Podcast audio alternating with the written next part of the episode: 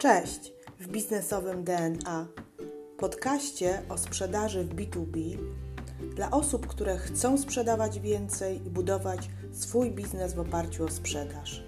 Nazywam się Ewa Piotrowska i w tym podcaście udzielę Ci praktycznych wskazówek z zakresu pozyskiwania klientów, prowadzenia procesu sprzedaży oraz zwiększania ilości klientów.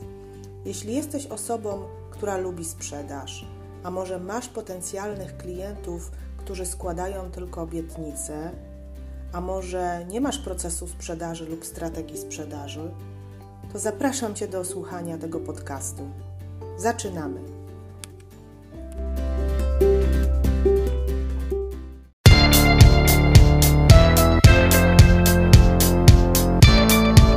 Dzień dobry, witajcie kochani w kolejnym odcinku mojego podcastu Sprzedaż B2B w praktyce. Dzisiaj będzie bardzo praktyczny odcinek, yy, dlatego że mam yy, wspaniałego gościa i będziemy, myślę, że rozmawiać też na taki temat, yy, który każdemu z nas, czy to sprzedawcy, czy dyrektorowi sprzedaży, czy właścicielowi firmy jest bliski bo dotyczy głównego narzędzia, jakie w sprzedaży od lat się używa, a, a jest ono dzisiaj też różnie traktowane, a mowa o CRM-ie. E, wiele pytań od Was dostałam, e, czy możemy zrobić odcinek, w którym opowiemy coś więcej o tym, jak CRM może być wsparciem dla realizacji planu sprzedażowego, czyli jak dzięki CRM-owi możemy szybciej, łatwiej e, realizować taki plan sprzedaży. No i udało się zaprosić pana Marcina Stańczaka, prezesa i właściciela firmy LifeSpace e, e, do tego wywiadu, więc bardzo się cieszę. Poproszę Panie Marcinie jeszcze o dwa słowa komentarza o sobie, o swoim doświadczeniu, skąd skąd pomysł y, na to, żeby pisać y, systemy CRM. No i przejdziemy za chwilę do, do naszej tutaj dyskusji. Jasne. Y, dzień dobry, dzień dobry Panie Ewo, dzień dobry wszystkim. Tak, ja się nazywam Marcin Stanczak, zgadza się. Mm, jedna rzecz, którą może sprostuję, nie jestem prezesem, jestem współzałożycielem Lightspace'a. Funkcję prezesa mhm. pełni mój, e, mój wspólnik wieloletni, e, ale mam nadzieję, że tak, że nie będzie to umniejszeniem dla dyskusji e, dzisiejszej.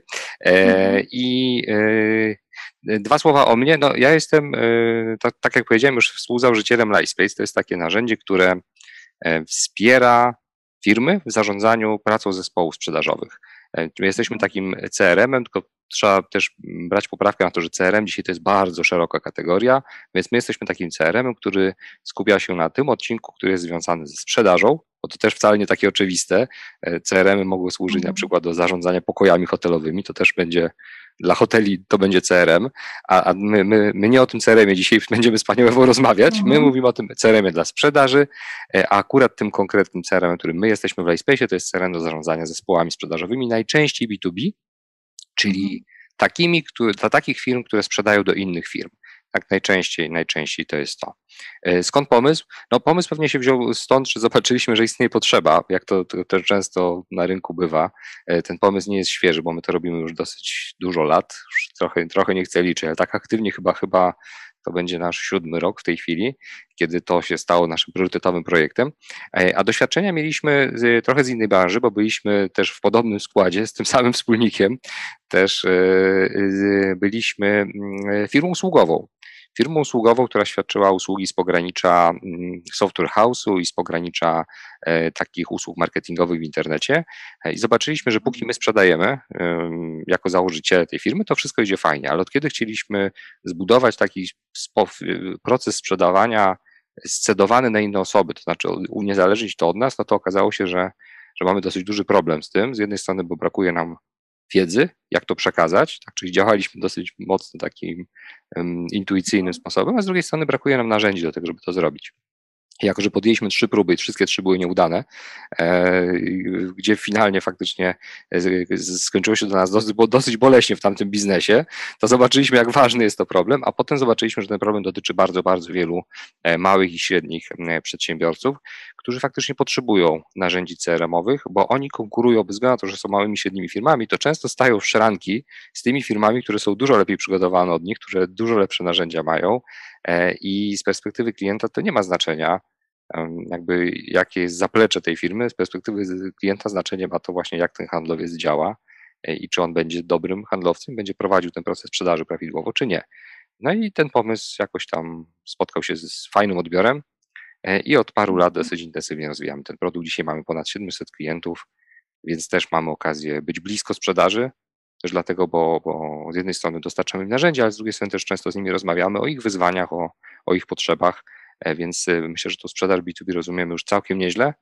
No i sami też sprzedajemy, tak? Jakby więc jesteśmy własnym klientem na szczęście, mm, używamy mhm. swojego narzędzia i, E, mamy też e, jakieś tam pulę własnych przemyśleń o tym, co warto, a czego nie warto dzisiaj we współczesnej sprzedaży e, robić.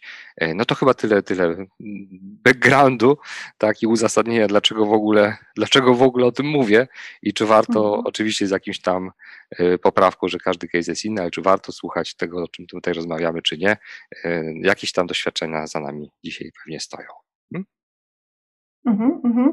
E, właśnie bardzo, bardzo fajną rzecz tutaj Pan poruszył, a mianowicie e, dla kogo, e, znaczy jak szerokim narzędziem jest CRM i ja się też z tym spotykam od lat pracując w sprzedaży i używając różnych CRM-ów, E, że nie zawsze mm, jakby wykonując pracę związaną z pozyskiwaniem klientów B2B, bo też od lat właśnie tym się, e, tym się zajmuję ja czy mój zespół, są te funkcje wszystkie uwzględnione tych różnych CRM-ach, które czasami kupują dla nas korporacje, które y, są nam gdzieś tam dostarczane, bo właśnie większy nacisk kładziony jest w obsługę klienta na przykład, tak, czyli jakby bieżące kontakty z klientem, y, większy nacisk jest y, kładziony tak naprawdę w raportowaniu, a mniejszy nacisk na to, jak ten CRM ułożyć, jak ten proces sprzedaży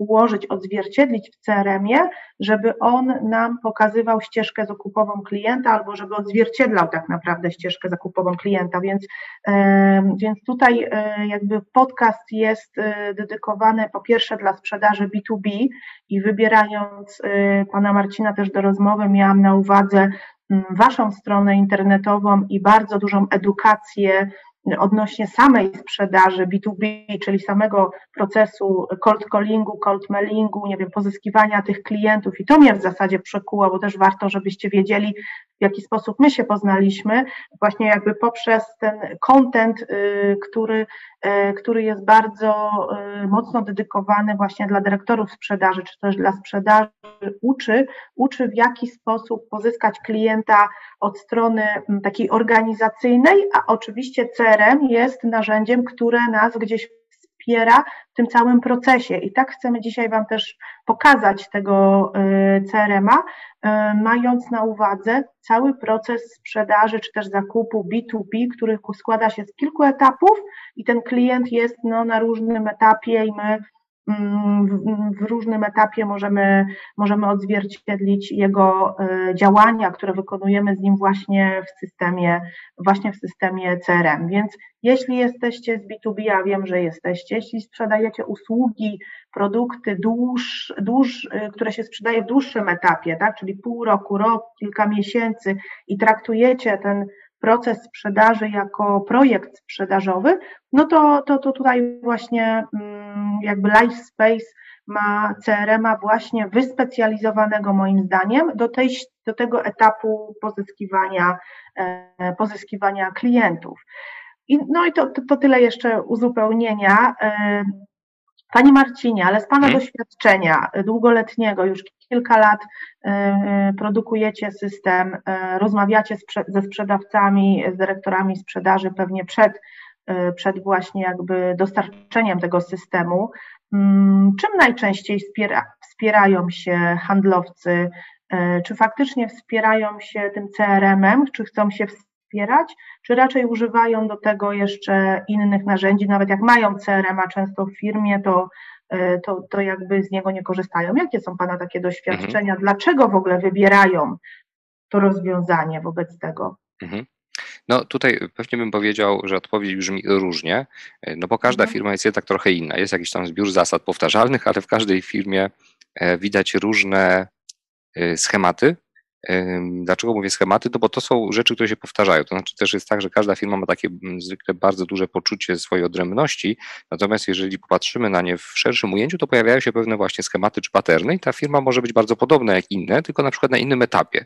I tutaj też bym pewnie powiedział, że na różnych etapach w organizacji różnie to wygląda. Tak? Jest taki etap, kiedy często, kiedy taki CRM jest zakupowany, e, dla MŚP, ale, ale jest na przykład źle wdrożony. I wtedy to jest właśnie ten taki etap, kiedy management bardzo chce i handlowcy bardzo nie chcą.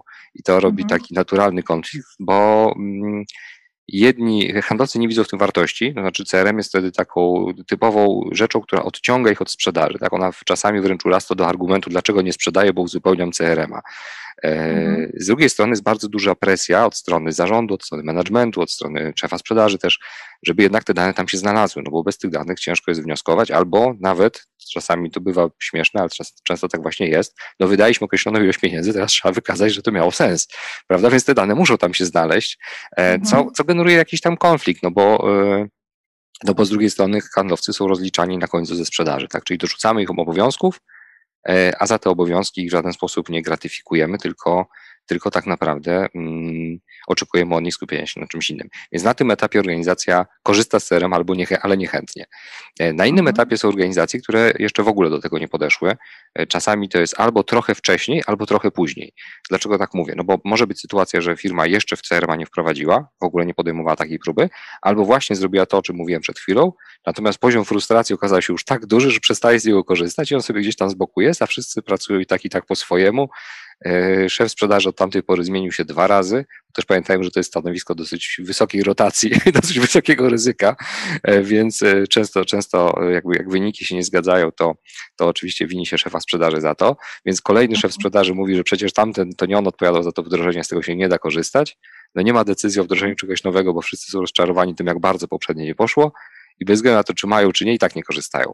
I wtedy obydwie te firmy są na tym samym etapie, używamy notatnika, używamy Excela, y, używamy telefonu i używamy mm, skrzynki e-mail. I to są takie cztery podstawowe, myślę, narzędzia, które funkcjonują w organizacji, która albo nie ma CRM, albo ma, ale w zasadzie trochę to nie ma znaczenia, bo i tak, e, bo i tak nie używa. Yy, no i to może działać, to często działa w ogóle. Znam duże firmy, które naprawdę tak działają i jakby wyniki ich bronią. Yy, natomiast zaczynają się jakby takie sygnały zwykle, tak? Znaczy są, są myślę, że dwa modele. Jeden model jest taki, że to po prostu nie działa od razu, tak? Jakby to, to się zdarza, jakby te, te sygnały wychodzą bardzo szybko, a drugi model jest taki, mhm. że jeżeli organizacja ma sprawne zarządzanie, ma charyzmatycznego lidera, ma dobrych, doświadczonych handlowców, którzy są takim, mają taki ownership i oni sobie po prostu poradzą i ma same gwiazdy i to faktycznie idzie, to ona jest w stanie, i do tego jest jeszcze na rynku, który rośnie, to ona jest mhm. w stanie jakby przykryć te braki jakby takiego dobrego zarządzania sprzedażą w oparciu o narzędzia i o procesy, przykryć tym, że rynek rośnie, no to oni też rosną, więc wyniki się zgadzają, więc jest dobrze, prawda? I wtedy jakby nikt nie pyta, czy jest, gdzie, gdzie jest błąd, no bo nie ma błędu, no bo skoro rośnie, to, to jest ok.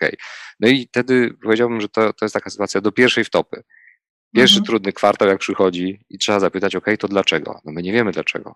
Jak to nie wiecie? No przecież tego nie mierzymy. Ok, no to jak nie mhm. mierzycie, to jak chcecie to usprawniać? No, nie da się tego usprawniać. Tak to chyba Peter Drucker kiedyś powiedział, że jak chcesz coś mierzyć, no to znaczy jak chcesz mhm. coś usprawnić, to zacznij od tego, że trzeba to zmierzyć, bez tego będzie mhm. ciężko. No i ci menadżerowie właśnie zderzają się z taką potrzebą i wtedy, wtedy panicznie pojawia się potrzeba znowu wdrożenia jakichś narzędzi, jeszcze nie wiadomo jakich, mhm. no bo już widzimy, że, że, że, że, że, ten, że ten CRM się e, nie sprawdza.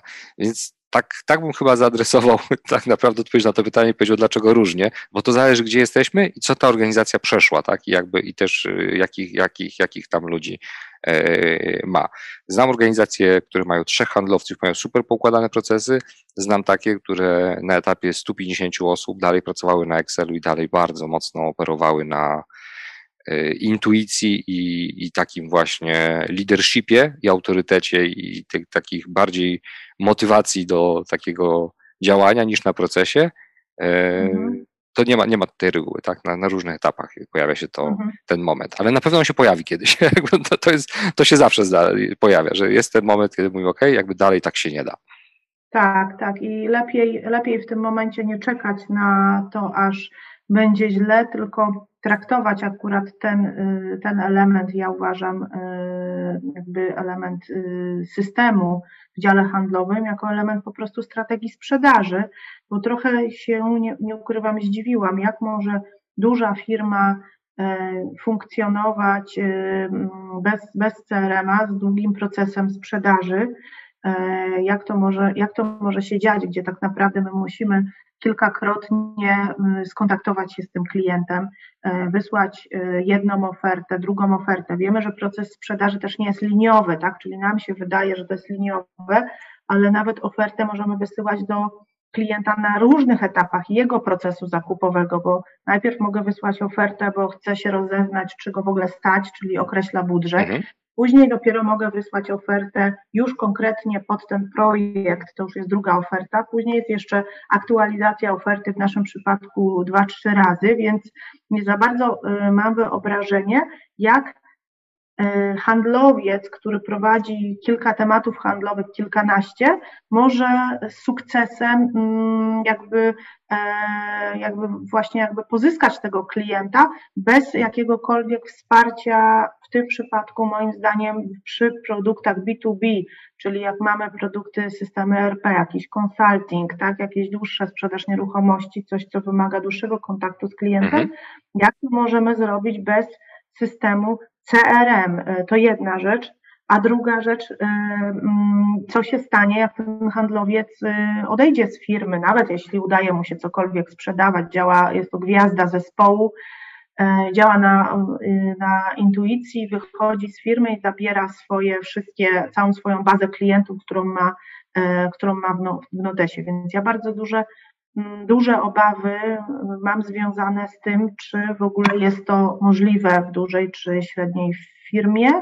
Nie widzę możliwości pracy bez CRM-a w ogóle w dziale, mhm. w dziale sprzedaży, tak? Nie wiem, co, jakby mógł się tutaj Pan. Mhm. E, Jasne. To, to już mówię. Myślę, że mm, jakby mm, no też rozmawiamy o jakby dobrych wzorcach, tak? Więc promujemy te dobre mhm. wzorce, ale musimy pamiętać, że tak. rynek jest bardzo, bardzo przekrojowy. E, jak można działać w średnim albo dużym zespole handlowym bez CRM-a? No myślę, że mm, jakby y, tak, to może zabrzmi trywialnie, ale tak po prostu. Jakby dokładnie tak samo jak się działało w małym bez CRM-a, to znaczy trochę na ślepo niestety. Jakby i, mhm. i też jest tak, że mm, to ma ogromną liczbę wad i te firmy jakby widzą te wady, ale dopóki działa, dopóki sprzedaż idzie, no to one po prostu jakby tego się trzymają, a bez narzędzi one nie są w stanie policzyć, e, czy mogłoby iść lepiej. Więc one zakładają, że jakby, że ci handlowcy robią dobrą robotę, prawda? No bo, no. bo to, że oni na przykład mają capacity na 20 czy 30% swoich możliwości i że obsługują jednocześnie, nie wiem, 15 tematów, a mogliby 45-50, jeżeli byliby zupełnie w narzędzia, no to najpierw trzeba to narzędzie mieć, żeby móc to porównać. Jeżeli go nie mają, no to żyją w takim błogim stanie, że zwiększanie sprzedaży polega na zwiększaniu liczby osób odpowiedzialnych za tą sprzedaż, to jest jedyna droga. Okay. Takie, i, i, jakby i to, to, mm, to jest takie właśnie przekleństwo, że żeby zauważyć różnicę, trzeba najpierw, najpierw zrozumieć, że ten problem istnieje, tak poczuć ten kamyk w bucie, który nas trochę uwiera i zobaczyć, ok, coś przegapiamy, jednak świat działa inaczej e, i to jest bardziej pokładane. I czasami ten mo moment, w którym jakby jakoś tam przegapiamy to, i nagle firma, która się dynamicznie rozwija, bo ma na przykład fajny market fit, ma dobry produkt, ma dobrą cenę, albo ma coś, coś tam wyszło, tak, ona jest w stanie dosyć szybko urosnąć i jeszcze procedury i, i, procesy, które u niej funkcjonują, nie nadążają za tym, że ona już jakby, już tam jest, już ma tych 30 handlowców, a jeszcze działa tak, jak miała trzech. E, I, mhm. i, i jakby wtedy to jest bardzo ważne, żeby się szybko pamiętać i zobaczyć, ok, słuchajcie, ale mówię, nawet nie potrzebujecie, żeby robić te wyniki, które macie teraz, nie potrzebujecie 30 handlowców, tylko 10 i dobrych procesów. I oni będą robić dokładnie to samo, jakby po prostu, tak? I to, to naprawdę e, da, da, się, da się często poukładać, no ale żeby to zrobić, to muszą to zauważyć i muszą to wdrożyć, wtedy to poczują. Mhm, mhm. I jeżeli chodzi o, e, przepraszam, drugie pytanie było związane z, jak Pani mogła powtórzyć? Nie, chciałabym właśnie nawiązać, bo jest ciekawy temat, y, czy Mm, można jakoś teraz jakby nawiązać do tego, że nie musimy zwiększać zespołu handlowego, tak. a y, realizować więcej, bo myślę, że to y, mocno na przykład do mnie bardzo mocno przemawia. Mhm. W jaki sposób w CRM-ie możemy spowodować to, żeby mieć więcej skutecznej sprzedaży, właśnie lepszą konwersję tymi samymi ludźmi, tak? Czyli mam trzech, czterech handlowców, oni, no dajmy na to, są, no pracują, realizują jakieś tam plany, zawsze może być lepiej i co bym musiała zrobić, żeby, e, żeby, żeby w CRM-ie, mm, żeby to, żeby to po prostu jeszcze lepiej funkcjonowało. Mhm. Czyli jakie tak. funkcje tutaj wdrożyć? To yy, tak, jeżeli naszym punktem wyjścia jest to, że CRM nie mamy, to może przyjmijmy sobie taką hipotetyczną mhm. sytuację, nie mamy CRM, a tak jakby mm, śmiem twierdzić, że część naszych słuchaczy w tej chwili pomyśli sobie o to tak jak u mnie. E, myślę, że to, to nie jest wcale taka rzadka sytuacja, e, szczególnie mhm. w MŚP. E, jako nie mamy CRM, rozumiem, że albo go nie mamy i nie mamy, albo go nie mamy, mamy, ale nie używamy, czyli nie jest wdrożone, bo to jest tak naprawdę tożsame, tak jakby posiadanie, mhm. posiadanie narzędzia, z którego się nie korzysta, jest tożsame z tym, że tak naprawdę go nie mhm. mamy. Bo źle wdrożony CRM jest wart dokładnie tyle samo, co, co, co, co brak tego CRM, a tak szczerze mówiąc. E, mhm. No to jakby ta, pierwsza, pier, pierwszy etap takiej, takiej organizacji tak naprawdę to że to może inaczej. Powiem o takim jednej pułapce, która często na tym etapie się pojawia. Tak? Jeżeli nie mamy CRM-a, to wydaje nam się, że jak tego CRM-a kupimy, wdrożymy, postawimy, zrobimy cokolwiek, to jakby on w magiczny sposób rozwiąże nasze wszystkie problemy. Czyli jakby nasze problemy z wydajnością są związane z brakiem CRM-a. To jest tylko narzędzie. Jakby narzędzie nie, nie, nie zaadresuje braku procesów. To narzędzie zwiększa produktywność, to narzędzie automatyzuje pracę, to mhm. narzędzie ułatwia, ale to narzędzie nie zastąpi tego, że my musimy odrobić lekcję, to znaczy musimy mieć pomysł na poukładanie naszej sprzedaży. Punktem wyjścia tak naprawdę jest mhm. to, żeby zdefiniować to, w jaki sposób ci handlowcy mają pracować, bo jeżeli my spróbujemy zespół 3, czy 5, czy 50 osobowy, który pracuje trochę jak chce, i jakby nie jest rozliczany z konkretnych rzeczy, nie ma powiedziane, jak ma działać, nie ma pomysłu na proces, który jest powtarzalny, nagle spróbujemy włożyć jakieś ramy, no to będziemy mieli tak naprawdę dużo większy problem niż mieliśmy przedtem, bo będziemy mieli bardzo dużo zbuntowanych ludzi, którzy nie rozumieją, dlaczego mają tak działać. Punktem wyjścia, żeby, żeby wdrożyć w sensowny sposób CRM, jest zmapowanie ścieżki zakupowej naszych klientów. To jest potwornie ważne w B2B, bo ta ścieżka zakupowa klientów tak naprawdę to jest coś, co jest e, dużo ważniejszy niż nasz proces sprzedażowy, o tak powiem. Jeżeli dobrze nie rozumiemy, jeżeli nie rozumiemy, jak oni kupują, to będzie nam bardzo ciężko ułożyć w dobry, sensowny sposób to, jak my chcemy sprzedawać. Jeżeli już zrozumiemy mhm. ścieżkę zakupową klienta, tak jakby yy, to tu też nie chcę, nie chcę mówić jakby zbyt tajemniczo, więc posłużę jakimś przykładem. Tak, wyobraźmy sobie, że mamy, mamy taką firmę, która yy, sprzedaje, nie wiem, doradztwo HR-owe na przykład, tak? Mamy, mamy doradztwo HR-owe, no i to doradztwo HR-owe stara się dotrzeć do, do firm, które mają e, problemy z wysoką rotacją pracowników. No i muszą się zastanowić na początku, ok, to jakby jak w takich firmach, które mają wysoką rotację, kto kupuje, jak kupuje mhm. tak naprawdę, tak? Czyli powinniśmy zdefiniować sobie personę zakupową, czyli z kim my rozmawiamy, czy my rozmawiamy z prezesem, czy my rozmawiamy z dyrektorem mhm. HR, czy my rozmawiamy z asystentką tak naprawdę, bo, na, bo bardzo często wbrew pozorom ona jest kluczowym elementem w procesie, często pomijanym, bo ona tak naprawdę robi preselekcję ofert. Jeżeli z nią nie umiemy się dogadać, mhm. co z tego, że mamy świetne argumenty dla prezesa, jeżeli nie mamy argumentów dla, dla odźwiernego, to nigdy do, do prezesa nie dotrzemy. Jeżeli zmapujemy sobie ten proces i zrozumiemy, E, jakby jak przebiega ta ścieżka zakupowa klienta, to wtedy możemy układać nasz proces sprzedaży, który ma pomóc temu klientowi po jego ścieżce zakupowej się przesuwać i gdzieś tam po drodze nas nie zgubić. To znaczy, żebyśmy dalej przy tym procesie, mhm. procesie zakupowym byli. Co to oznacza? No to oznacza na przykład, że jeżeli klient na początku w ogóle musi sobie uświadomić potrzebę, tak? Jakby w ogóle musi zrozumieć, że istnieje jakiś tam problem, no to on go zauważy, bo na przykład ma, nie wiem, wysoką rotację, tak? Jakby odchodzą mu ludzie, albo zespół jest niezadowolony, ma jakiegoś tam ENPS-a robi u siebie w firmie i wychodzi na to, że mają niską ocenę zadowolenia pracowników. Super, zrozumieli, że jest problem. No i teraz oni przechodzą do rozważania rozwiązania, ale oni nie rozważają naszego rozwiązania, rozważają różne rozwiązania. A może wystarczy dać ludziom podwyżki tyle. Tak, po co mhm. nam agencja HR-owa. Więc ten proces zakupowy, jak się okazuje, zaczyna się dużo wcześniej, zanim my zaczniemy w ogóle z nimi gadać. Możemy przegrać jeszcze zanim zaczęliśmy grać w tę grę. E, I mhm. jakby rozumiejąc takie rzeczy, możemy zakładać nasz proces zakupowy, tak? To znaczy, możemy w naszym, znaczy nasz proces sprzedażowy, możemy sobie powiedzieć, OK, jeżeli nasi klienci, my wchodzimy do firm dosyć wcześnie, wiemy, że chcemy rozmawiać z osobami odpowiedzialnymi za HR i chcemy pomóc im zrozumieć, jakby, że nasze rozwiązanie może pomóc zaadresować im problem, to na pierwszym etapie nie wyskakujmy z ofertą, tylko zacznijmy na przykład udzielać e, komentarzy w dyskusjach w social media, gdzie oni zadają pytania, jak sobie poradzić z wysoką rotacją, albo przygotujmy fajny raport o tym, jakie są najlepsze metody radzenia sobie z wysoką rotacją. a gdzieś tam jakby nasza oferta jest wynikiem tego, tak? Szczególnie w doradztwie to ma, to ma znaczenie. Mhm. No i tak jakby krok po kroczku układamy sobie ten nasz proces sprzedaży, czyli co powinniśmy robić, żeby, żeby tego klienta mhm nie zgubić przez cały jego proces, tak? Od, od etapu zbudowania potrzeby, no, tak naprawdę od, od, etapu w ogóle nawiązania kontaktu, potem zbudowania jakiejś tam świadomości potrzeby, pod pokazanie rozwiązania, przez ofertowanie, przez potem y, faktycznie follow-upy, no i w końcu finalnie domknięcie, domknięcie sprzedaży. I co jest tutaj ważne? Ważne jest, żeby rozmawiać z naszymi handlowcami, to jak oni pracują. To znaczy, że jeżeli taki proces sprzedaży ułoży menadżer, to często to jest trochę oderwane od rzeczywistości, e, bo e, to jest takie wishful thinking. E, jakby menadżer ma, jeżeli, jeżeli mhm. tak jakby pani uśmie, uśmiecha się, bo wiem, że też pani doradza czasami firmom, jak, jak mhm. poukładać pewne rzeczy, więc na pewno widziała pani to wiele razy, że, że na pytanie, ok, to jak to u was działa, to jest jakaś taka dziwna historia, która, która niewiele ma wspólnego z rzeczywistością i ona zwykle jest odpowiedzią na pytanie, jak ja bym chciał, żeby to u nas działało. Ale to nie jest odpowiedź na mhm. pytanie, jak to u nas działa. A my, a mapując procesy, musimy faktycznie zacząć od tego, żeby odpowiedzieć sobie, jak to u nas działa. E, I nagle okazuje się, że te handlowcy zupełnie inaczej pracują. Potem się okazuje, że w ciągu tych, wśród tych pięciu osób, nawet w tak małym zespole, mamy pięć różnych podejść, jak oni pracują. Mhm.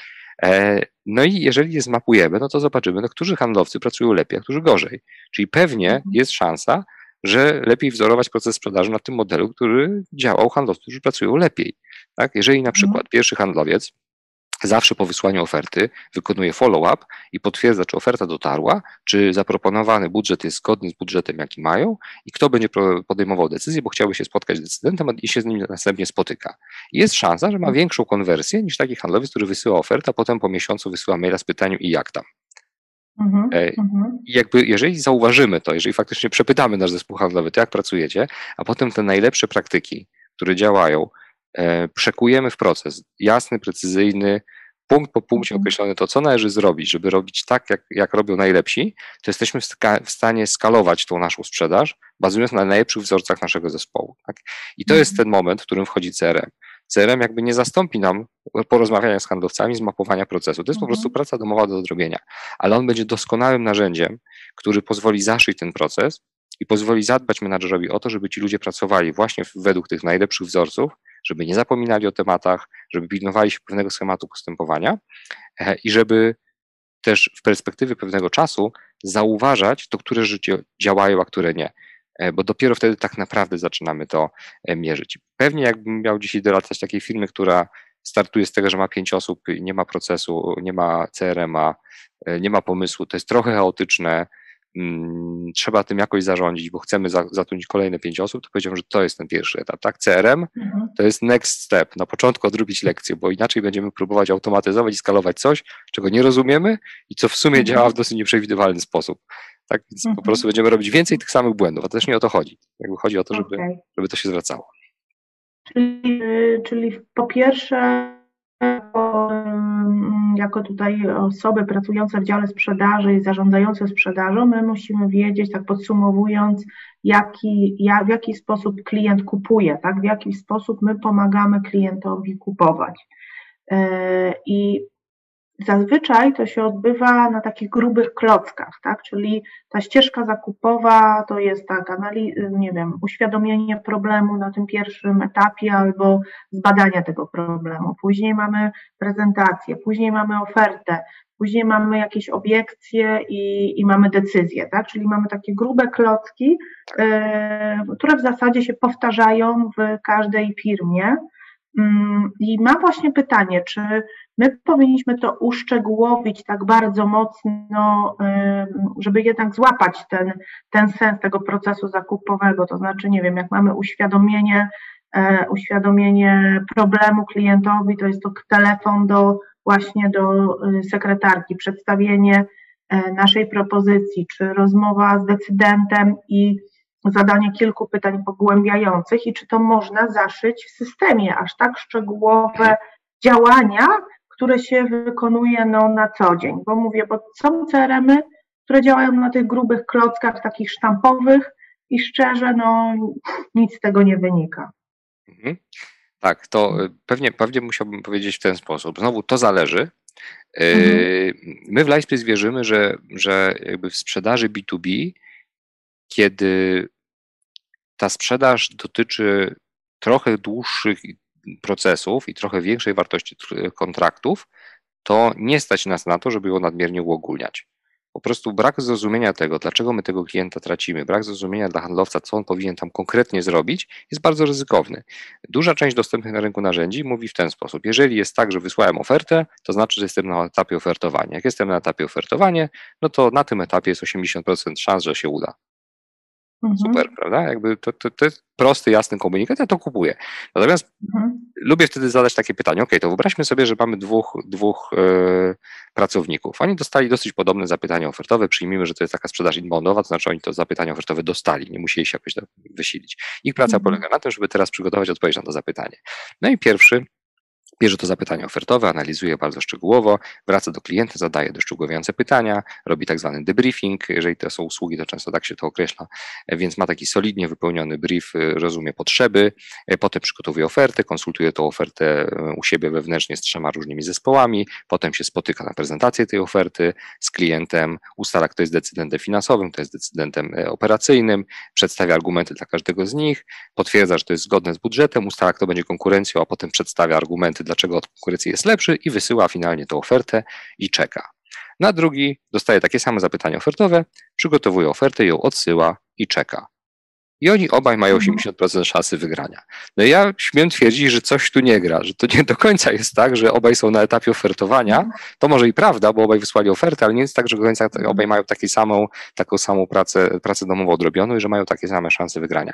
Jeżeli chcemy faktycznie dbać o jakość pracy, która w, w, w, sprzedaży B2B jest dużo ważniejsza niż, niż, ta, niż to, na jakim jesteśmy etapie, to my powinniśmy śledzić bardzo konkretnie działania handlowca. Znaczy, co on konkretnie zrobił, tak? Czy on faktycznie odrobił lekcję, czy on faktycznie się spotkał z właściwą osobą, czy, odro, czy, czy zrealizował te kroki, które w całym procesie są, są kluczowe. I to nie ma znaczenia, że oni obaj są na tym samym etapie bo ta praca nie jest równa i szanse wygrania tych dwóch, tych dwóch tematów są zupełnie, e, zupełnie e, różne. I wiem, że duża liczba narzędzi dostępnych na rynku upraszcza to, tylko do właśnie do mhm. poziomu etapów i to jest ok, jeżeli mówimy o sprzedaży krótkiej, o sprzedaży niskiej wartości, kiedy jakby ważniejsza jest dla nas ilość niż jakość, tak? kiedy jest tak, że jakby raportowanie tych informacji kosztowałoby nas więcej niż przejście do kolejnego klienta. Ale sprzedaży B2B, mhm. szczególnie tam, gdzie ten proces jest trochę dłuższy, gdzie wartość kontraktu jest większa, to nie stać nas na to, żeby tak po prostu odpuszczać, tak, żeby tak po prostu gubić tematy i powiedzieć, ok, trudno, przegraliśmy, no nic, jakby no, 230 tysięcy kontrakt i mhm. potem jeszcze 800 w umowie serwisowej przez dwa lata, trudno, no, będzie następny. Nie będzie następnego, to tak nie działa, jakby tych następnych nie ma aż tak dużo. Im większa wartość kontraktu, im trudniejszy proces sprzedaży, im dłuższy, tym większa jest ranga tego, żeby naprawdę śledzić, co ci nasi handlowcy robią, żeby naprawdę dawać im narzędzie, które ich w tym wspiera, a nie tylko, które raportuje na jakimś są etapie, bazując na ich intuicji. Tak? To, to, to, to, to tak nie zadziała. E, mhm. W innych branżach tak, w B2C tak, w tak, B2, masowym tak, ale nie w B2B ze sprzedażą doradczą. Tak, tak, zgodzę się z tym, czyli jakby mm, bardzo ważne jest z tego, co rozumiem, żeby jednak w szczegółach y, określić, co mamy, y, co mamy, co rozumiemy pod pojęciem, dajmy na to już oferta, tak, i, y, i w szczegółach jakby opisać, co robimy w ramach, w ramach procesu ofertowania do klienta, Mm, I w CRM-ie możemy to, możemy to odzwierciedlić, tak, że wysyłamy, dajmy na to tą ofertę, ale wysyłamy jeszcze, dajmy na to maila z podsumowaniem tej oferty i kolejny etap to dzwonimy do klienta i jeszcze rozmawiamy o tej ofercie. Rozumiem, że możemy to określić, ale pytanie, czy system może prowadzić handlowca, jak już zapro, zaplanujemy tą ścieżkę zakupową dosyć dokładnie, tak żeby on nie musiał myśleć, bo, bo ma inne sprawy na głowie, że jak napiszę, wysłałem ofertę, da załącznik, to od razu mu się pojawi kolejny etap, nie wiem, zadzwoń do klienta, y, zapytaj się, czy dotrzymał i co sądzi o tej ofercie, tak? Czy system CRM, nawet nie wiem, wasz, czy jakiś inny, czy podpowiada handlowcowi te kolejne ścieżki, tak żeby hmm. on się jednak trzymał tego procesu? Tak, podpowiada i powinien podpowiadać, bo jeżeli tego nie będzie robić, to to właśnie wchodzimy w ten, w ten problem, o którym mówiłem na samym początku, czyli CRM, który dla handlowca nie daje żadnej wartości. Jeżeli on nie daje wartości, mhm. to to jest CRM dla menadżera. A jak on jest CRM dla menadżera, to handlowiec wszystko robi, żeby go tylko nie uzupełniać. Tak? Jeżeli faktycznie on mu pomaga, to nagle zdejmujemy z siebie ten największy problem, czyli że ludzie nie chcą korzystać z CRM-ów. Ludzie, w, ci tacy na pierwszej linii frontu, tak? ci, którzy naprawdę są rozliczani ze sprzedawania, nie z raportowania, no to oni nie widzą w tym wartości. Ale jeżeli to jest dla nich pomoc, jeżeli oni widzą, ok, zdejmuje mi to z głowy tej rzeczy, przypomina mi, żeby, że, że, że e, tak jakby temat X, mam się odezwać do niego za 17 dni i jakby za 17 dni ja dostanę przypomnienie, ok, e, ten temat czeka na odezwanie się, miałeś wykonać follow-up i zapytać, jaka decyzja. To znaczy, że ja przez te 17 dni mam wolną głowę na skupianiu się na czymś innym, mam taki spokój, tak, że jak przyjdzie właściwy moment, kiedy ja zakontraktowałem wrócenie do tego klienta, to to się wydarzy i CRM mi z tym, CRM mi z tym e, pomoże. Więc mhm. zdecydowanie, zdecydowanie tak. E, oczywiście jakby są takie, są takie sytuacje, że handlowcy ogarniają to e, i pamiętają mhm. o tym. Tak, też miałem okazję widzieć takich, takich, takich handlowców, którzy naprawdę byli mistrzami swoim, w swoim fachu i pracowali na Outlooku i pracowali na notatniku. Naprawdę jakby to, to, tak było. Tylko, że zwykle tendencja jest taka, że to jest jedna osoba na 15-osobowy zespół. I jakby i nam, nam z CRM nie chodzi o to, żeby żeby ułatwić życie tym, którzy to i tak i tak ogarniają. Oni będą pracować pewnie równie wydajnie. Nam chodzi o to, żeby średnia wydajność naszego zespołu handlowego była dużo, dużo wyższa, bo większa liczba pracowników będzie w stanie pracować tak jak ci najlepsi, bo będą pracować według podobnego procesu i będą mieli narzędzia, które wspierają ich w tym, co, co nie zawsze jest dla nich takie naturalne. Tak? A przez to znowu mhm. zwiększymy to ich capacity, czyli te możliwości jednoczesnego obsłużenia określonej liczby lidów, no bo system przejmuje na siebie część odpowiedzialności za to, żeby o pewnych rzeczach pamiętać. Tak? A nasza głowa też ma skończone możliwości, nasz notatnik też e, i różne są metody na produktywność, pamiętanie od zakreślania kolorami różnych klientów, przez jakieś tam właśnie e, notatki na wizytówkach i tak dalej, ale to, to wszystko fajnie działa do momentu, gdy skala nie zaczyna się robić za duża. Jak się zaczyna robić za duża skala, e, no to, to, to te metody mhm. już po prostu przestają funkcjonować. Może jakimś takim szczególnym wyjątkiem jest sprzedaż, bo to też jest sprzedaż, kiedy mm, mamy handlowców, którzy pracują na jakimś tam określonym obszarze i na tym obszarze mają 20 klientów, z którymi od 15 lat pracują. Tych klientów nigdy nie będzie więcej e, i oni jakby regularnie co 3 miesiące składają zamówienie i ten handlowiec ma po prostu do nich pojechać, przyjąć to zamówienie i wrócić. Tak, jeżeli tam nie ma specjalnie miejsca na rozwój, no to oni są w stanie pewnie to ogarniać, tak, ale to też nie jest ta sprzedaż, o której rozmawiamy. Dzisiaj ta sprzedaż nie. raczej nie polega, tak, chodzi o wchodzenie na nowe rynki, trochę rozszerzanie tych możliwości, niż takie bierne E, bierne e, robienie takich zbierania ofert. Śmiem twierdzić, że ci handlowcy zostaną prędzej czy później, że już nie zostali, zastąpieni jednak po prostu e-commerce'em dla B2B i ich rola mhm. będzie, będzie bardzo mocno marginalizowana, no bo handlowiec do przyjmowania zamówień to jest coś, co, co jest w pierwszej kolejności do zautomatyzowania, tak? Mhm, mhm.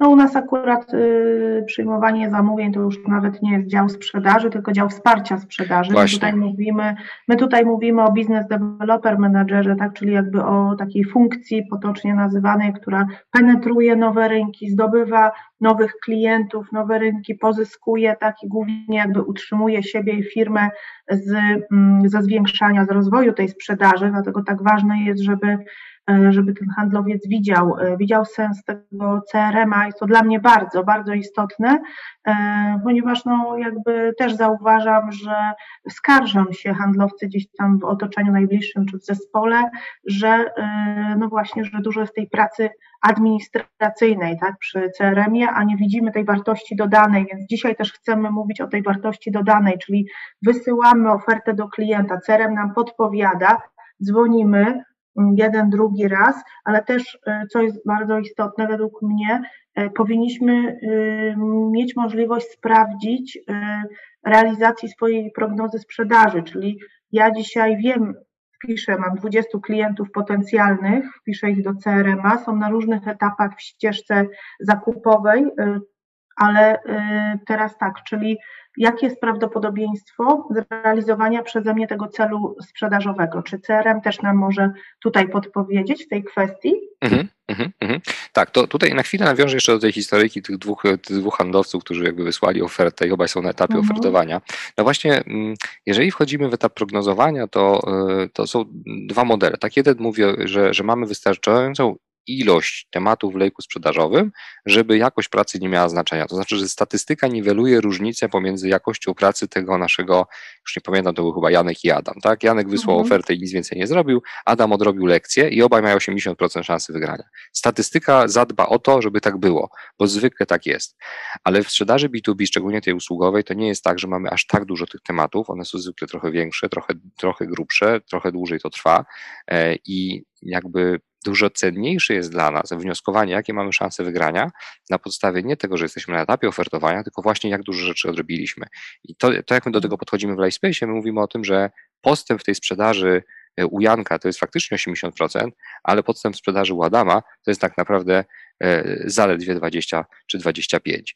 Pozwalamy y, administratorowi, czy menadżerowi sprzedaży, różnie to bywa w różnych organizacjach, samemu zdecydować, które kroki jak ważne są z perspektywy wygrania, mhm. ale też po jakimś czasie Lightspace, jak już pozbiera te dane, to pokazuje, które kroki najczęściej się wydarzają wtedy, kiedy wygramy i które kroki najczęściej się nie wydarzyły i przegraliśmy. Mhm. Czyli po, po, po, pomagamy dopasować te wagi, żeby handlowcy też czuli, e, że właśnie ten zrobienie na przykład debriefingu przesuwa ich e, o dodatkowe 5% do przodu, jeżeli chodzi o postęp. Oni nie muszą tego robić często, ale e, no, to już znowu decyzja menedżera i decyzja tego, jak bardzo sztywny jest proces. Tak? Czasami jest tak, że muszą w niektórych organizacjach, czasami nie, czasami to jest ich decyzja, ale właśnie nawet pokazanie im tego, że sprzedaż składa się z tych dziesiątek małych rzeczy, że to nie jest tak, że, że jakby jeżeli ja wysyłam oferty i nie wygrywam, a kolega wysyła oferty i wygrywa, to może jednak różni się czymś ta nasza praca, że to nie jest tak, że on po prostu ma prawda, ładniejsze, ładniejszą prezentację robi, że tam jest naprawdę dużo rzeczy do, mm, do odrobienia. Więc moim zdaniem dla prognozowania, szczególnie tego krótkofalowego, tak, kiedy mówimy, kiedy chcemy sobie odpowiedzieć na takie pytanie, ok, czy my zamkniemy target w tym miesiącu i w tym kwartale, to te jakościowe dane są dużo cenniejsze niż dane ilościowe. Z perspektywy takiego długofalowego prognozowania, kiedy mówimy, ok, jakby generalnie trendy, e, czy my, jak my skończymy ten rok i tak dalej, to, to może ta statystyka znowu, dzięki temu, że ta ilość jest większa, może ona znowu nas uratuje trochę. Ale jeżeli przychodzimy mhm. do, do pytania, ok, czy my zamkniemy target w tym miesiącu, czy w tym kwartale, to jeżeli będziemy bazować na tym, że obaj mają 80% szansy wygrania, ale nie zobaczymy, że jeden zrobił wszystko, a drugi nic, to będziemy wyciągać zupełnie niewłaściwe wnioski, tak? I to się w pewnym momencie odbije. Może to jest jedna z tych składowych wysokiej rotacji na stanowisku dyrektora sprzedaży właśnie, że jakby nie ma mhm. często narzędzi do tego, żeby, żeby zauważać w porę, tak? Jakby niepokojące sygnały. A też wierzę, mhm. że jedną z roli CRM-a jest to, żeby zapewnić taki spokój, tak, jakby tego, że mamy sytuację pod kontrolą. Jeżeli jest tak, że jest CRM dobrze wdrożony, ludzie pracują z nim, to my rozumiemy, co się wydarzy za tydzień, rozumiemy, co się wydarzy za miesiąc, e, bo to po prostu tam jest, te liczby tam są i one pomagają nam przewidywać, e, jak będzie wyglądała sytuacja i mamy czas na reagowanie. Jeżeli mamy taki dosyć, dosyć częsty w zespołach handlowych e, moment, którym jesteśmy na przełomie okresów rozliczeniowych. Tak, jakby różnie to bywa. Czasami cele są kwartalne, czasami są miesięczne. Y, przyjmijmy, że mamy kwartalne cele w danym zespole. Jeżeli kwartalne cele są rozliczone, zespół jest rozliczony z kwartalnych celi, to końcówka kwartału zwykle to jest takie paniczne szukanie tych rzeczy do domknięcia, prawda? Jeszcze nam trochę brakuje, mhm. więc trzeba tutaj tak. domykać. No ale ten czas nie jest z gumy, to znaczy, że jeżeli domykamy, to przestajemy otwierać często. Tym bardziej, jeżeli to są niewyspecjalizowane zespoły i one są odpowiedzialni jednocześnie za otwieranie i zamykanie, no to oni są na czymś skupieni. I nagle rozpoczyna się nowy kwartał i okazuje się, że oni mają sporo tematów na drugim, trzecim, czwartym etapie lejka, ale góra lejka wygląda bardzo biednie, bardzo pusto i tam się coś niepokojącego wydarzy. I bez CRM, my nawet to nie będziemy wiedzieli. To znaczy nie, nie mamy pojęcia, jak wygląda struktura naszego lejka y, otwartych szans sprzedaży, tak? Jakby, a, a CRM powinien właśnie nam to powiedzieć i powinien nam to powiedzieć na początku okresu i powiedzieć, ok, słuchaj, jeżeli nie zadbasz o to, żeby potwierać dużo nowych tematów, to jakbyś tam się nie skupiał i nie napinał, po prostu no, statystyka jest nieubłagana. Konwersja średnia jest na poziomie 25% w Twojej firmie, cudów nie będzie, tak? Jakby nie zrobisz więcej niż. E, I to może, to może bardzo mocno z jednej strony wesprzeć, z drugiej strony odciążyć też menadżera od takiej konieczności czuwania nad bieżącą sytuacją. A mhm. też finalnie handlowiec też lepiej rozumie te mechanizmy i, i zaczyna też myśleć troszkę bardziej długofalowo tak? I, i, i widzieć, że, że ta statystyka jednak e, da się wyprostować, tylko po prostu wymaga systematyczności dbania o e, równomierne, takie zrównoważone realizowanie i celów związanych z otwieraniem i z zamykaniem. To nie tylko target kwotowy ma znaczenie tak w długofalowym ujęciu.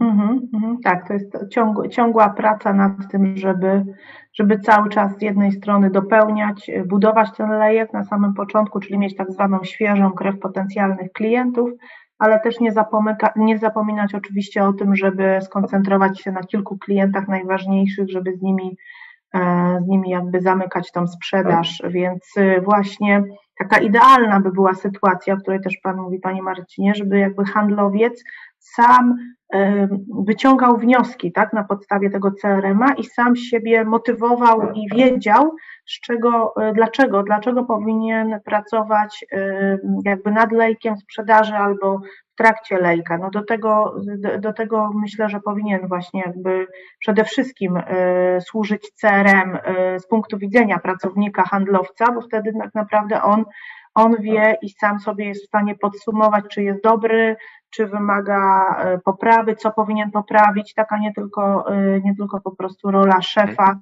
Wiadomo, że jak się samemu pewne rzeczy przejdzie, to jest się w stanie lepiej, mm, lepiej prowadzić kolejne, e, kolejne działania. Mhm. Ja mam jeszcze takie, takie pytanie, dlaczego Live Space, tak, który jest narzędziem, nie ukrywajmy, nie jakimś tam mocno popularnym na rynku, chociaż istnieje kilka lat, a nie na przykład takie CRM jak Microsoft i SAP. Czym wy mhm. się tak naprawdę różnicie od tych takich, bym powiedziała, największych graczy na rynku i dlaczego właśnie to, co Pan mówił, macie tą, mm, tą przewagę konkurencyjną w zakresie tego lidowania czy pozyskiwania klientów? Mhm, mhm, mhm.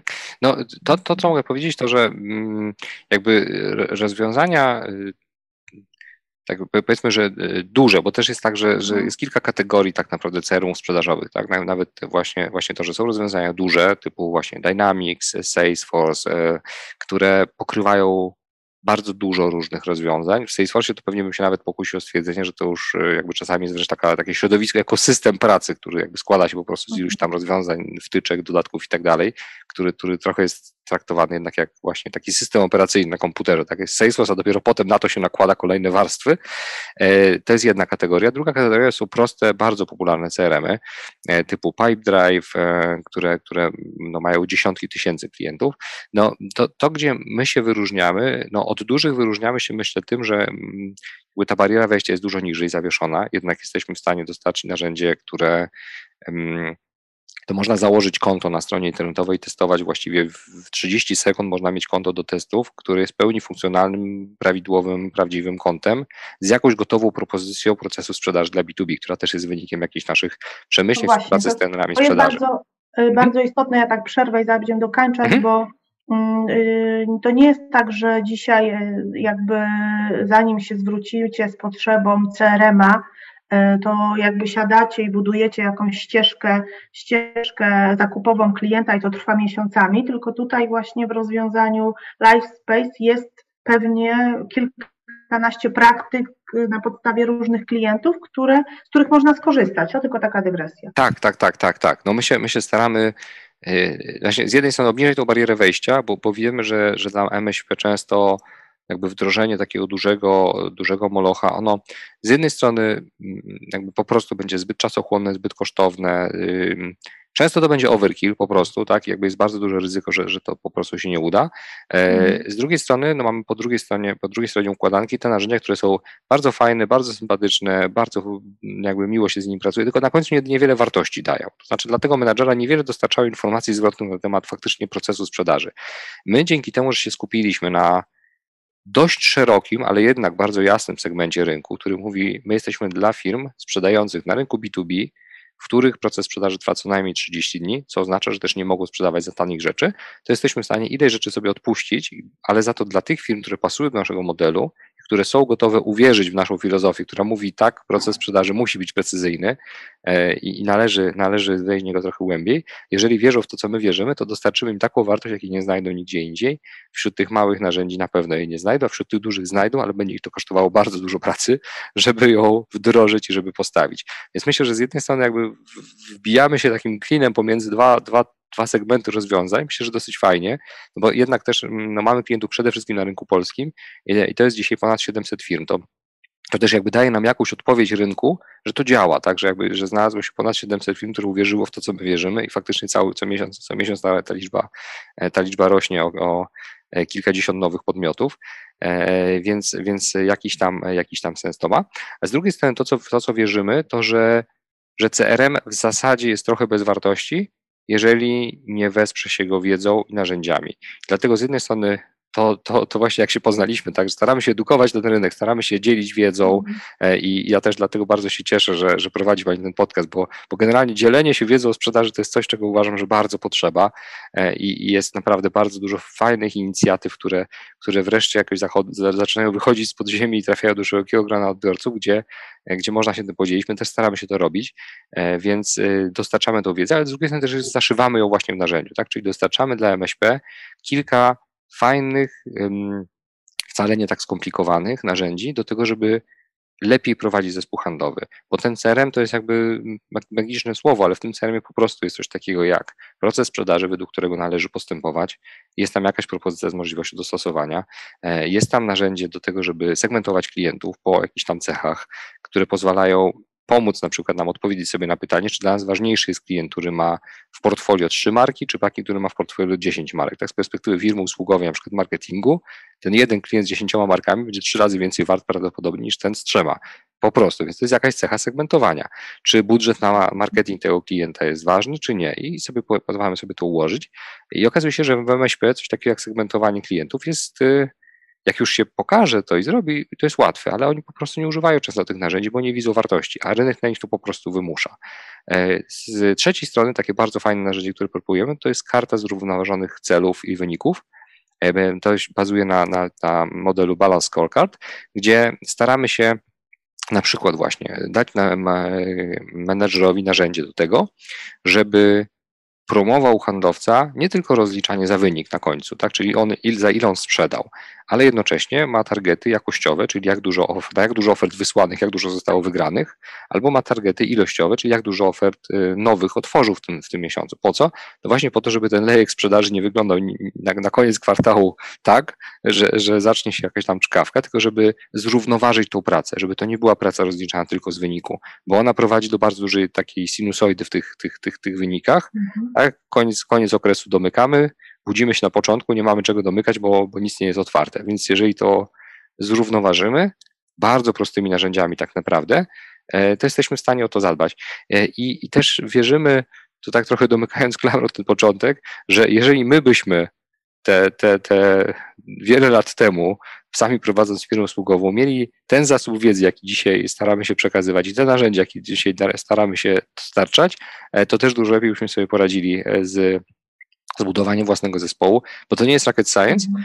to jest zbiór sprawdzonych, fajnych, dobrych praktyk, które po prostu pomagają, mhm. E, które naprawdę nie są aż tak bardzo e, niedostępne. No i dzisiaj wydaje mi się, że to jest ten element, który nas mocno, e, mocno mhm. wyróżnia, poza tym bardzo dużym naciskiem na wchodzenie głębiej w proces sprzedaży. Mhm.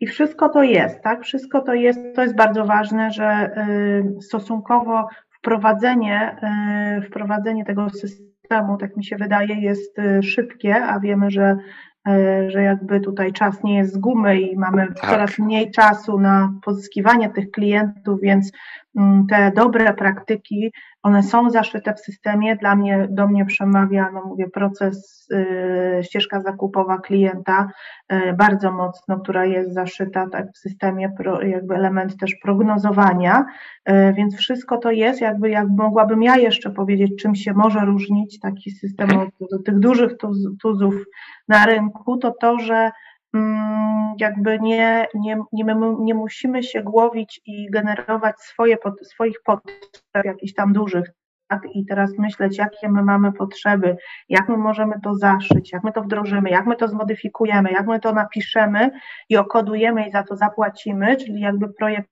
staje się wiel, wielkim, długoetapowym projektem z wielką niewiadomą, jeśli chodzi o budżet takiego projektu, tylko y, mamy i korzystamy i co najwyżej jakby uzupełniamy ten system o jakieś specyficzne swoje jakieś y, potrzeby, które się w trakcie pojawią, ale już możemy tak naprawdę moim zdaniem od pierwszego miesiąca korzystać, no bo jak to jest tego co rozmawialiśmy z panem Marcinem, model sasowy, tak, dostępny już mhm. i przetestowany, no to po co my mamy tworzyć przy MŚP, tak, bo jest dedykowany dla MŚP coś od początku, więc to, to, do, mnie, to do mnie bardzo mocno Mm, jakby e, przemawia od tej strony, że, że po prostu to jest i po co wymyślać tak jakby koło od nowa, skoro, skoro to jest. Więc jakby ja zachęcam, mam nadzieję, że jest jakieś demo testowe, które jest. można sobie tak pobrać tak, i tak. zobaczyć. Nawet nie e, ja pobrać, tak mówię, wystarczy założyć konto. Tego, ale, ale, ale, ale myślę, że to jest bardzo ważne, żeby to po prostu zobaczyć, a ewentualnie bezpłatnie też skonsultować się e, z panem Marcinem odnośnie tego, co, co tam jest e, takiego, co może nam się gdzieś tam przydać, więc zachęcam do takiego kontaktu, bo będziemy już powoli kończyć. Chyba, że pan, panie Marcinie, chce dodać coś do, do tego, a w jaki sposób można przetestować y, wasze narzędzie? Yy, jasne, jeżeli, jeżeli by się okazało, znaczy tak, to po pierwsze, co, co chciałem powiedzieć, co jest bardzo ważne, yy, jakby w tej rozmowie przede wszystkim nie zachęcam nikogo tak. do, do, do Livespace CRM, zachęcam za to do jakiegokolwiek CRM, bo jakby mhm. różne są CRM dla różnych osób, więc jeżeli się okaże, że filozofia, o której my mówimy tutaj sobie dzisiaj, jest, jest wam bliska, to oczywiście bardzo, bardzo się ucieszymy, jeżeli ja i firma, jeżeli, jeżeli będziecie mieli ochotę nas przetestować, jest bardzo łatwe, wystarczy wejść na stronę e, livespace.io e, i tam nacisnąć załóż konto testowe, czy przetestuj, tam jest kilka miejsc. E, po uzupełnieniu dosłownie tam trzech czy czterech pól na krzyż już możecie mm, testować mhm. narzędzie. Wtedy też najprawdopodobniej wpadniecie do naszego CRM-a, bo też mamy swój proces e, obsługi tego typu, e, tego, tego typu e, sytuacji, odezwiemy się i zaproponujemy też przeprowadzenie przez system, pokazanie jego mocnych stron, ale też zweryfikujemy i to jest bardzo ważne moim zdaniem w sprzedaży na wczesnym etapie, czy my w ogóle jesteśmy dla Was, tak? bo też ten rynek, ten model dystrybucji SaaS wymusza na nas to, żeby sprzedawać wartością, jakby nie będziemy i nikogo nigdy nie namawiamy na, mhm. na to, żeby zakontraktować kota w worku, a potem przez rok czy dwa go trzymać i też jesteśmy przeciwni tego modelu, temu modelowi, po prostu CRM musi się bronić w boju. Jeżeli się broni wartością, to, to się obroni. Jeżeli, jeżeli nie nasz, to jakikolwiek inny, natomiast y, też y, powiem w ten sposób, jeżeli się zastanawiacie dzisiaj, że to brzmi strasznie ciekawie, ale to pewnie jeszcze nie ten etap i to jeszcze nie ten czas, to najprawdopodobniej się mylicie. Trudno mi znaleźć jakiekolwiek uzasadnienie, że jest za wcześnie na wdrożenie CRM-u, chyba że nie sprzedajecie. Jeżeli sprzedajecie, mhm. to najprawdopodobniej nie jest za wcześnie. E, jest dużo sytuacji, w których jest za późno i w których już to boli, ale naprawdę bardzo trudno znaleźć takie, w których jest za wcześnie. E, więc polecam przetestować i jednak znaleźć w sobie to odrobinę energii, żeby, żeby, e, żeby zobaczyć, jak bardzo może to pomóc i odciążyć. Mhm.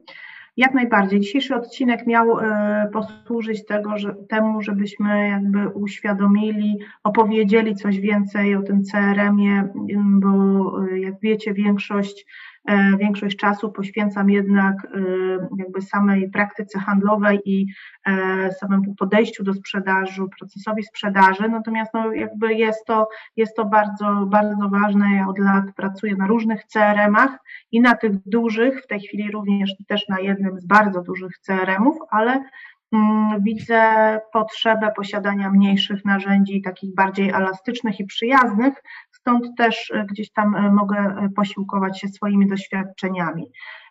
Kochani, to bardzo dziękujemy Wam w takim razie za, za dzisiejszy odcinek. Już z tego co widzę, rozmawiamy około godziny czasu, więc cieszę się, że słuchacie nas, mam nadzieję, że do końca chcemy przedłużać. Jeśli będą pytania do Pana Marcina, jeśli coś więcej e, chcecie się dowiedzieć a propos CRM, e, to proszę bardzo, piszcie do mnie. E, ja podlinkuję też stronę LifeSpace'a. Mm, jeśli chcecie zapoznać się z, z CRM LifeSpace, to jak najbardziej zachęcam.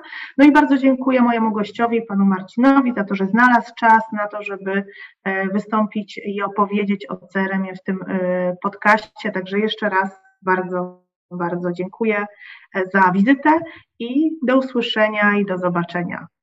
Ja również serdecznie dziękuję za zaproszenie i e, mam nadzieję, że znajdziecie w tym, w tym e, odcinku jakąś wartość dla siebie, która Wam pomoże rozwijać sprzedaż. Dziękuję serdecznie.